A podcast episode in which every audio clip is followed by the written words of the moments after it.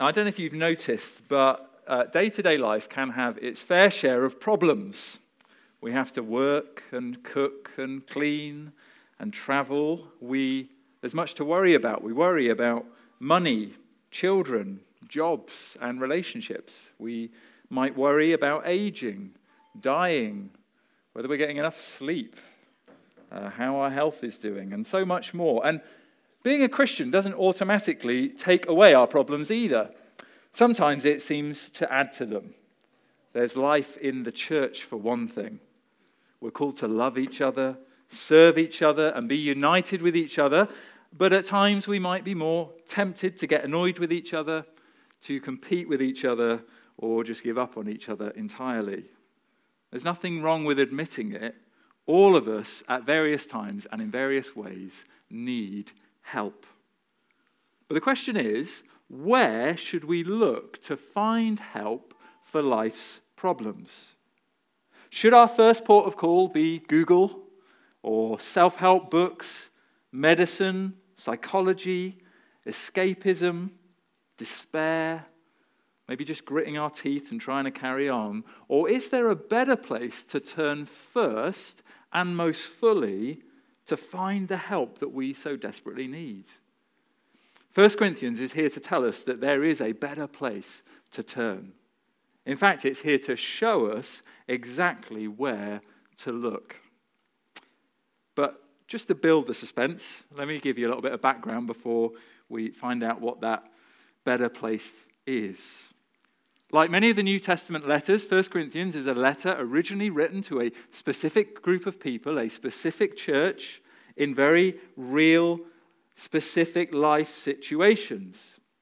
Paul, the writer, knew this church well. He was uh, involved in planting it and setting it up and had been with them for 18 months back in the very beginning, planting and establishing this church. You can read more about those 18 months that Paul spent with them in Acts chapter 18, which I think is just nice and easy to remember.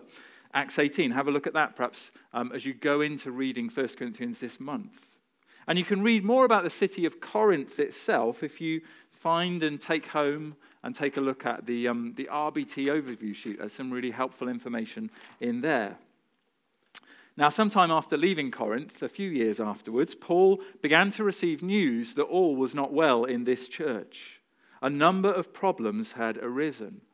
So, Paul sat down to write them a letter to provide them with and point them to the help that they needed. Now, the letter can be divided into five main sections, with each section addressing a key problem in the Corinthian church. Uh, now, I just at this point want to mention my indebtedness this week to uh, the Bible Project. If anyone's seen the Bible Project online and the, and the uh, brilliant overviews they do of Bible books, with they use cartoons and all sorts of things, it's right on my level. Um, so just acknowledge my indebtedness to them now. Uh, I'm, I've, I've lent on them quite a bit this week. Um, particularly in spotting these sections. In chapters 1 to 4, Paul addresses the subject of divisions. In chapters 5 to 7, he addresses sex. In chapters 8 to 10, he addresses food. In chapters 11 to 14, he addresses the church gathering. And in chapter 15, he addresses the resurrection. Now, you'll notice these are some pretty diverse topics. There's a relational problem, a moral problem, a lifestyle problem, a worship problem, and finally a doctrinal problem. So the letter is a lot like, I think, a Q&A, where Paul is at times answering the precise questions that the Corinthians have, have written to him about to ask him, and at other times addressing further issues in the church that he's heard about that need to be um, responded to. And in each section, as, as we read through this month, you'll, you'll notice he follows the same pattern. First of all, he describes the problem and then he responds with an answer. Now, personally, I, I really do love a good Q&A. If you were at the Q&A we had with Jeff a few weeks back, uh, those kind of evenings I just think are super helpful. I find them super exciting. Maybe you hear them at a conference. Maybe you're uh, into watching question time in the evenings and you love the, the Q&A that goes on there.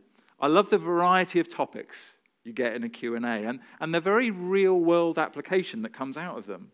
One reason that 1 Corinthians is such an engaging read is because it, it has this topical Q&A nature. But unlike a regular Q&A where you might just jump from one isolated topic to another, Paul has a particular overarching theme that he applies to every question. It's a theme that he wants to work into every corner of the Corinthians' lives. Paul's unwavering theme is the gospel. His ultimate solution to all their problems is to show them all of life through the lens of the gospel. He wants to give them gospel glasses, not Google glasses. I think they've died and gone uh, and gone, but gospel glasses are here to stay and help us today. He wants to help them see how the solution to each of their problems is found in believing and living out the gospel. Now, I, um, I actually looked up this week what those empty frames were called. We got a picture up there, Sim? You know that the optician puts on you? Funnily enough, you never really see them because you're behind them. But um, I, I looked up to find out if they had like a really cool, impressive technical name. It turns out no, they are um, just called trial lens frames, which I think is a shame. Uh, but they are still a great picture of what Paul does in 1 Corinthians. With each problem, Paul takes a particular facet of the gospel, a particular lens, and drops it into the frame before the Corinthians' eyes so that they can see their problems in a new light and receive the divine help that they so desperately need. One of the most helpful aspects of this letter is that not only does it help us to think rightly about these five specific areas, it also trains us to look at every area of life, every problem in life, through the lens of the gospel and to seek specific gospel treatment for our problems, whether they're problems of doubt or fear suffering, or sin, the gospel is rich enough to offer treatment for them all. So, uh, without further ado, then, let's get in. Problem number one Paul addresses divisions. This you'll find is in chapters 1 to 4. Paul has heard the, uh, reports of divisions and disagreements in the Corinthian church. More specifically, and I just can't imagine it happening here, they're quarreling over who the best leader is, who's their favorite teacher. Some say Paul, some say Apollos, and still others say Cephas. That's Peter. It's like having rival fans of different football clubs within the church arguing over who supports the best team. Or like groupies of different pop bands. Um, if you're old enough, you remember the, the wars that used to go on between the Oasis and the Blur fans back in the 90s. Um, bickering and bad mouthing those who disagree with them. Now, I think if I was trying to help them, my gut instinct would be uh, to talk to them about the different merits of different leaders and encourage them to be respectful of people who have a different opinion to them. You know, I'd say you, you might not always agree, but you've got to learn to get along. But Paul's response is much more powerful. Paul's answer is to reframe their whole perspective on the problem through the lens of the gospel. So, we're going to be dropping these lenses in throughout the morning, and we've calling them gospel truths. So, first gospel truth that Paul drops in to address their divisions is this the church should be centered around Jesus. He reminds them that the church is not meant to be centered around human personalities at all. The church is not a popularity contest. There's only one Jesus, only one Christ who was crucified for us and he's not divided. He's meant to be the church's focus. All eyes should be firmly fixed on Jesus. And then he adds gospel truth number two the wisdom of God is nothing like the wisdom of the world. What Paul sees is that the real reason they're fighting over leaders is that those Christians picking sides think too highly of themselves. The Corinthians are puffed up with pride. They, they want to look impressive and wise, and so they argue and debate with each other and try to find ways to, to beat each other. But as Paul explains, the gospel has been deliberately designed by God to look totally unimpressive in the eyes of the world. So in uh, chapter 1, verses 20 to 25, he says this Has not God made foolish the wisdom of the world? For since in the wisdom of God the world did not know God through wisdom, it pleased God through the folly of what we preach to save those who believe. For Jews demand signs and Greeks seek wisdom, but we preach Christ crucified, a stumbling block to Jews and folly to Gentiles. But to those who are called, both Jews and Greeks, Christ, the power of God and the wisdom of God. For the foolishness of God is wiser than men, and the weakness of God is stronger than men. You see, in God's wisdom, the crucified Messiah, the gospel is a message about a crucified Messiah. It's a message that reveals the weakness of man and the wonderful power of God. It silences all grounds for human boasting. And then Paul goes on, furthermore, he tells them the church is intentionally made up of unimpressive people. This, this letter is not a letter that's going to flatter us this month. Just look at Paul's description of the general makeup of the Corinthian church, and this would apply to us as well. Uh, chapter 1, 27 to 29, he says, God chose what is foolish in the world. He's talking about the people to shame the wise. God chose what is weak in the world to shame the strong. God chose what is low and despised in the world, even things that are not, to bring to nothing things that are, so that no human being might boast in the presence of God. So, he explains, the Christian who goes on being proud and arrogant and boastful only reveals how immature, worldly, and unspiritual he or she still is. True spiritual wisdom, the wisdom taught by the Spirit, is found in recognizing our own unimpressiveness, our own unworthiness, and then being utterly awestruck that we should have been saved by the grace and power of God. And then, if that's not enough to silence their divisions, he's got one more lens, one more truth. Gospel truth number three. He tells them that the church belongs to God. In the end, the Corinthians are behaving as if their church belongs to them, as if they can make it what they like, build it around whoever they like, and even damage and destroy it if they like. But actually, the church, their church, this church, belongs to God. In chapter 3, Paul describes the church as God's field, God's building, and God's temple which means He's the one who established it, He's the one who grows it, He's the one who has made the church His special dwelling place on earth. Yes, He's given us teachers and leaders in the church, and between them they might have different strengths. We may even prefer listening to one over another, but they're simply servants given by God to sow the seed of His word into the lives of His people. And Paul's really clear God alone is the important one, the one who matters, because he alone gives the growth. So divisions ultimately need to be fixed in the church, Paul warns, because, this is a stark warning, he says, God will destroy those who try to destroy his dwelling place. All of this uh, begs the question where do divisions exist amongst us? And this is something that we can keep thinking about this month as we read. When we experience friction in our relationships with others in the church, maybe uh, someone across the aisle this morning, the person sat across from us in home group, maybe the people we live with at home, is it because we've taken our eyes off Jesus? Could it be that we've put something else at the center of our lives? What's at the root of our disagreements? Why do we get annoyed with each other sometimes or make cutting remarks? Could it be that we've become puffed up with pride, too sure of our own wisdom, opinions, and preferences? Ultimately, the question is do we treat the church as if it belongs to us? Or do we regularly remind ourselves that this people, this family that we're a part of, belongs to God? In spite of the very real flaws that we might see in each other and in our leaders, God is growing us. It's encouraging.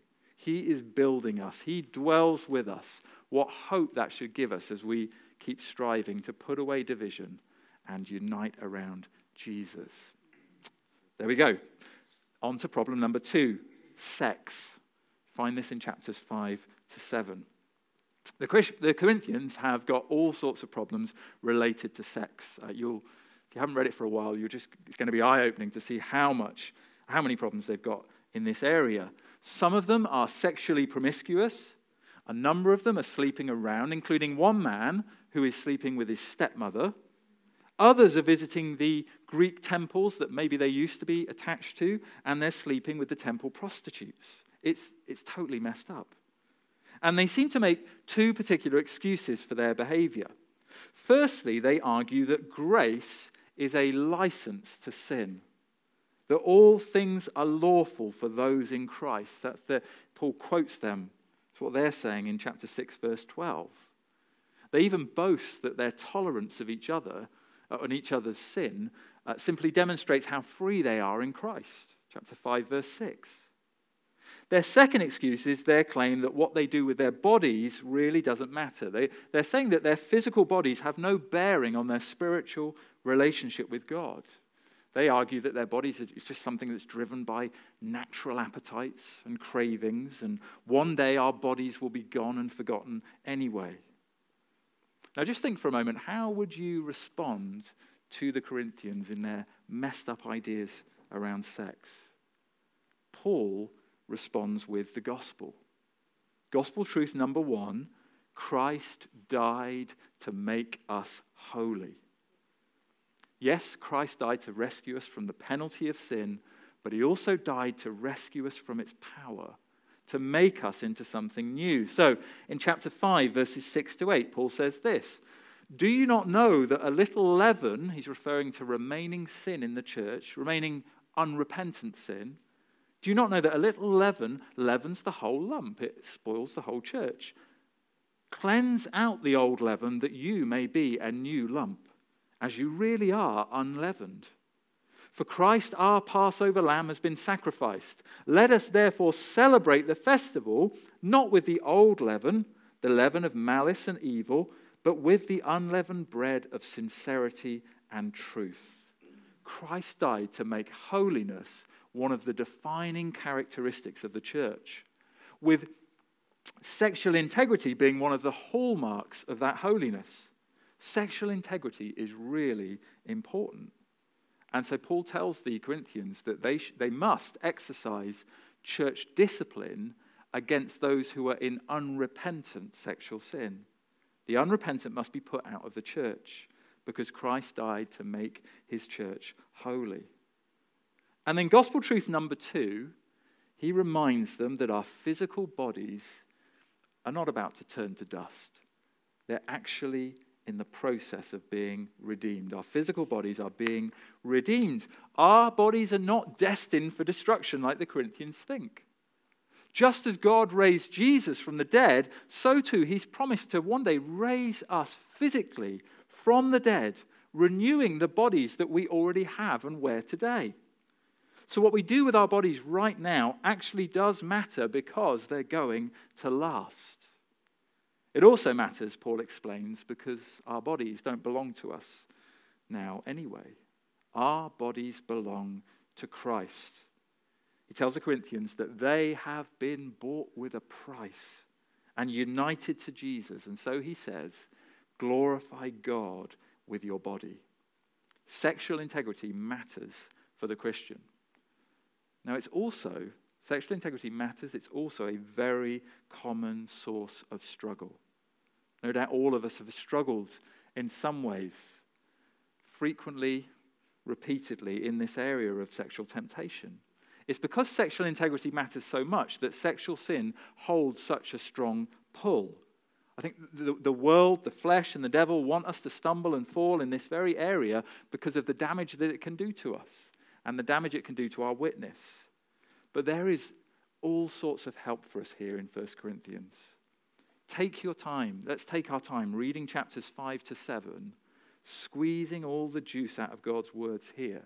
And notice as you read how strong, first of all, the call is to flee sexual immorality, not just to resist it, but to remove ourselves well away from the sources that tempt us. That's not easy in our hypersexualized world in which we live. It wasn't going to be easy for the Corinthians. But these gospel lenses show us why it's worth taking radical steps towards being holy. And along with the call to flee, there, there's an equally impassioned call to run to God, embracing the true extent of his plans for us in Christ, his plans to make us new. So that's problem number two and Paul's response. Problem number three is around food. It's quite a fitting week, actually, talk about food with the uh, cakes that await us afterwards. The third problem at Corinth revolves around food, specifically not cakes, but meat that's been sacrificed to idols. This is in chapters 8 to 10. In, in, what you've got to understand is that in Corinth, most of the meat that you could get, that you could buy, that was available, had been sacrificed to idols, to Greek and Roman gods. And so typically, part of the meat was burnt on an altar, part was consumed by the people making the sacrifices, and then the rest was just put on sale in the shops, if you like, or in the marketplace. It was just part of the surrounding uh, culture that the Corinthians lived in the midst of. But a disagreement had broken out amongst the Christians in the church as to whether it was okay to eat the meat that someone else had sacrificed and used in uh, pagan rituals. Some Christians said, yep, it's fine, and some of them said, no way. Both made well intentioned arguments as well, and they, they didn't know how to reconcile their differences. And Paul, unsurprisingly, holds up some gospel lenses to show the way to a solution. Gospel truth number one, he reminds them that our allegiance is solely to Jesus as Lord. We mustn't worship idols. Gospel truth number two, he reminds them that the gods of the surrounding culture don't actually exist. We know, he says in chapter 8, verse 4, that there is only one God. And he's the creator of all things, including the animal that we want to eat. Chapter 10, verse 26, he says, he quotes the Old Testament the, the earth is the Lord's and the fullness thereof. So, looking at the problem through these two gospel lenses, if you can eat the meat from the meat market with a clean conscience, not worshipping idols, but just with thanksgiving in your heart, honoring Christ as Lord, then go right ahead. Eat whatever you like, he says, and do it to the glory of God. Except in a situation where you exercising your freedom might create a stumbling block for another Christian with a weaker conscience. Because, gospel truth number three, our freedom in the gospel is a freedom to love and serve others.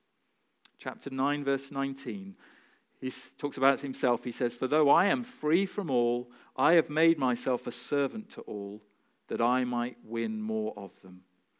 To the weak I became weak, that I might win the weak. I have become all things to all people, that by all means I might save some. I do it all for the sake of the gospel, that I may share with them in its blessings. Real love, he explains, is willing to restrict the enjoyment of our own freedom in order to protect the well being of others. So, actually, love decides what we eat. So, if you find yourself in a situation he says to them, where there is meat that's been sacrificed to idols, and there are people around who might watch you eating it and say to themselves, Well, that's interesting. It looks like he's a Christian. He, we know that he worships God, but maybe it's possible to worship Jesus and also worship other gods as well.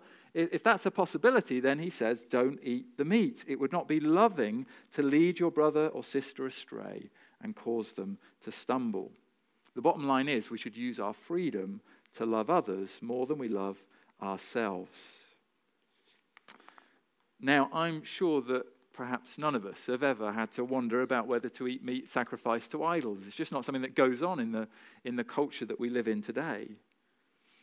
But though the situation is specific to first century Corinth, don't skip over these chapters because the principles are timeless and just as vital today. Let's consider as we read chapters 8 to 10 in the next three or so weeks, how these same gospel principles might play out in determining perhaps where and when we decide to drink alcohol, or in assessing where and who we engage with in friendly banter, just throwing these out there, or in deciding when and when not to spend our money on certain luxuries.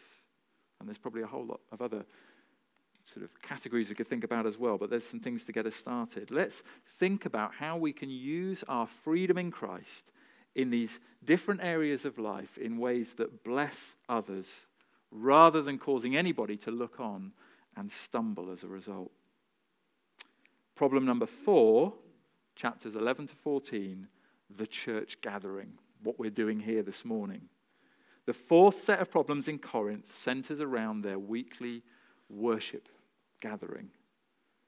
There were many amongst them uh, who were rightly enthusiastic about experiencing the Holy Spirit's presence in their meetings. They were eager to exercise certain spiritual gifts. But in practice, some were just jumping up and praying loudly in tongues that no one could understand.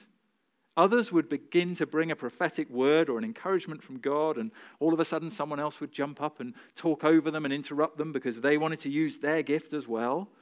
Everyone, pretty much, was primarily concerned with showcasing their own gifts and making sure that they had a turn. And the result was chaos and confusion.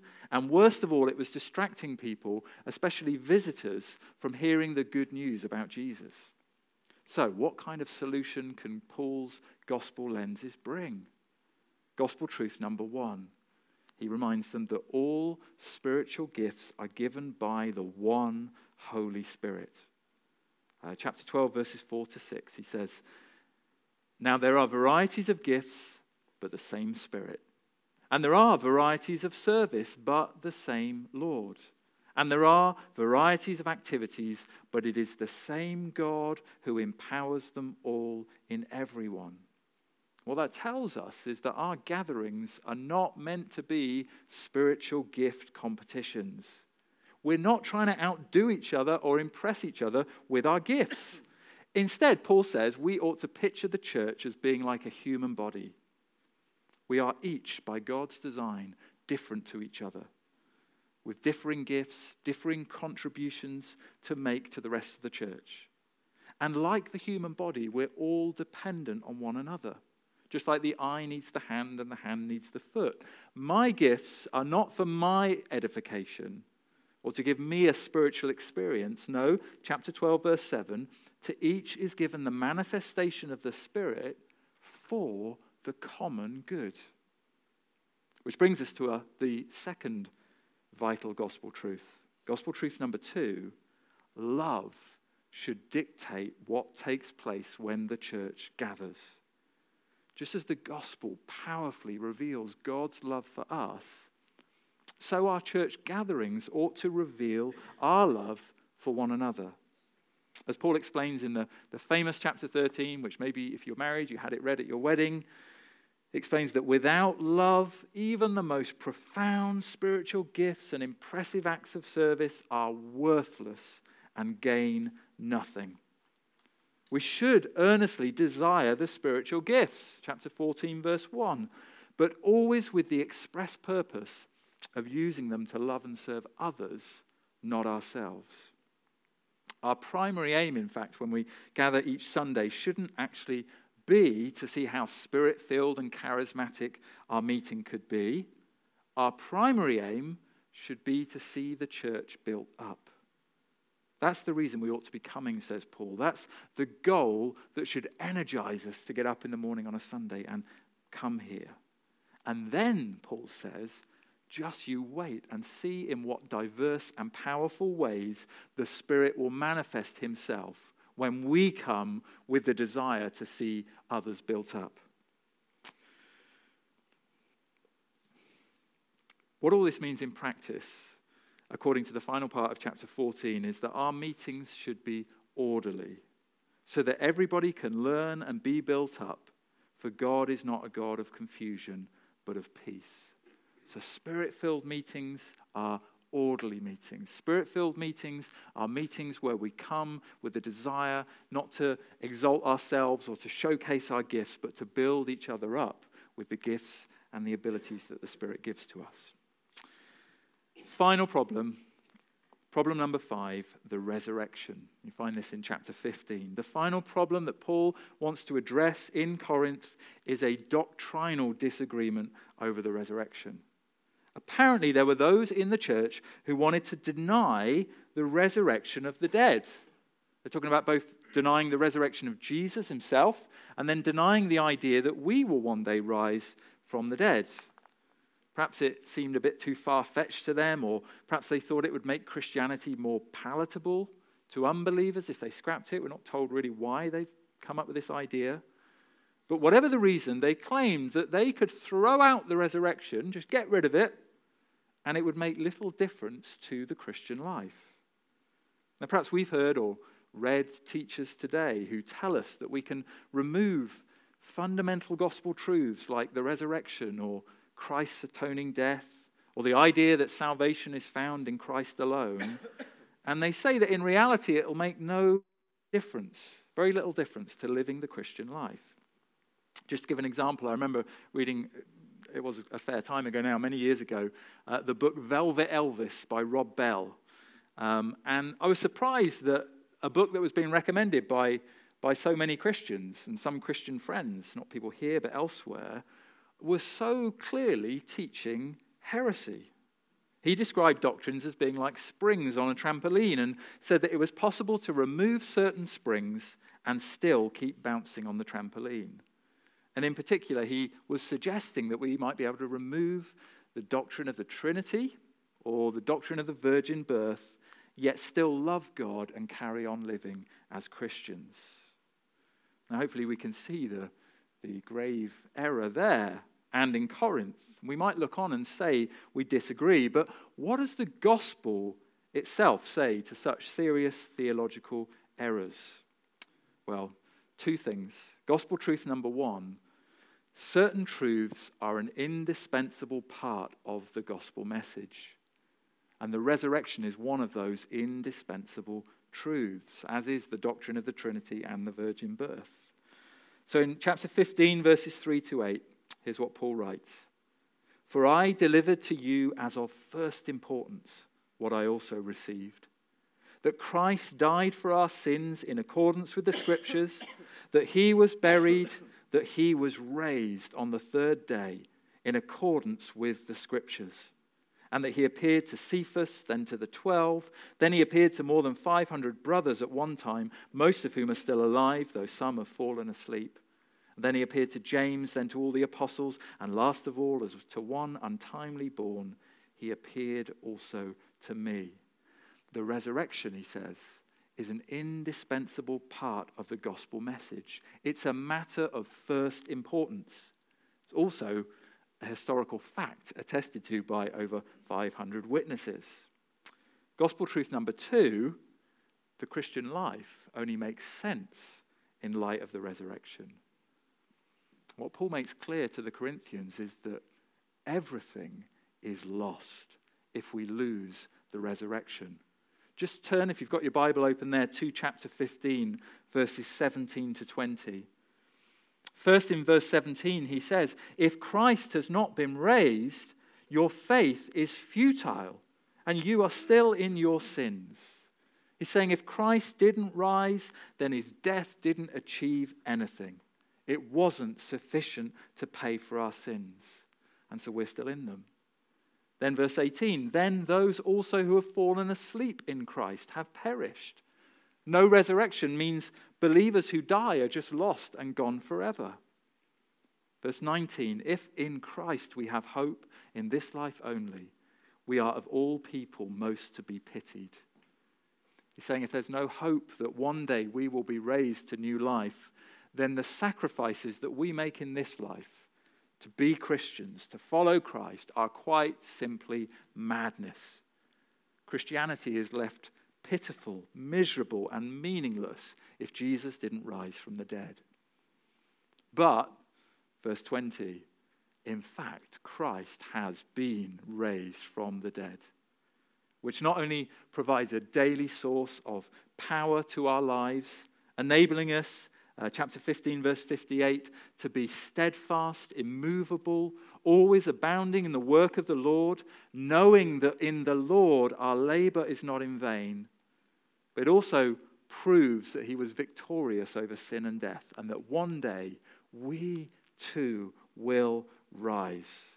And then these glorious words in verses 54 and 55 When the perishable puts on the imperishable, and the mortal puts on immortality, then shall come to pass the saying that is written Death is swallowed up in victory. O death, where is your victory? O death, where is your sting? In the end, when we boil it all down, it's Jesus himself who is the source of all help and hope in the Christian life. Richly stored up in the good news of our crucified and risen Savior is a solution to every problem, a pardon for every sin, a comfort for every fear. As the, uh, the writers of the Bible Project, those guys with the cartoons I was telling you about, uh, they round up their summary of 1 Corinthians like this.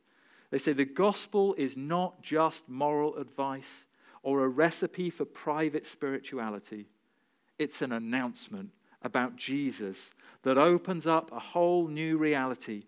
And that's what 1 Corinthians is all about seeing every part of life through the lens of that gospel.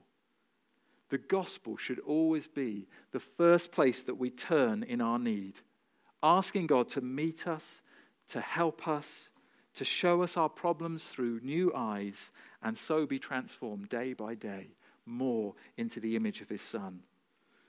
Our plan to read through 1 Corinthians this coming month is an opportunity to do exactly that and to encourage each other in that together. Let's anticipate that God will richly meet us in His Word and through His Spirit, and that He'll give us real, tangible help for our deepest needs. Let's pray. Father, we thank you for your word to us this morning and for the encouragement you've given to us to read 1 Corinthians. Please, Lord, would you continue to help us as we read it? Please help us to find stored up in the gospel of our Savior the ultimate solution for all of our problems, the pardon for all our sin, and a comfort that lays our every fear to rest. We pray this in Jesus' name. Amen.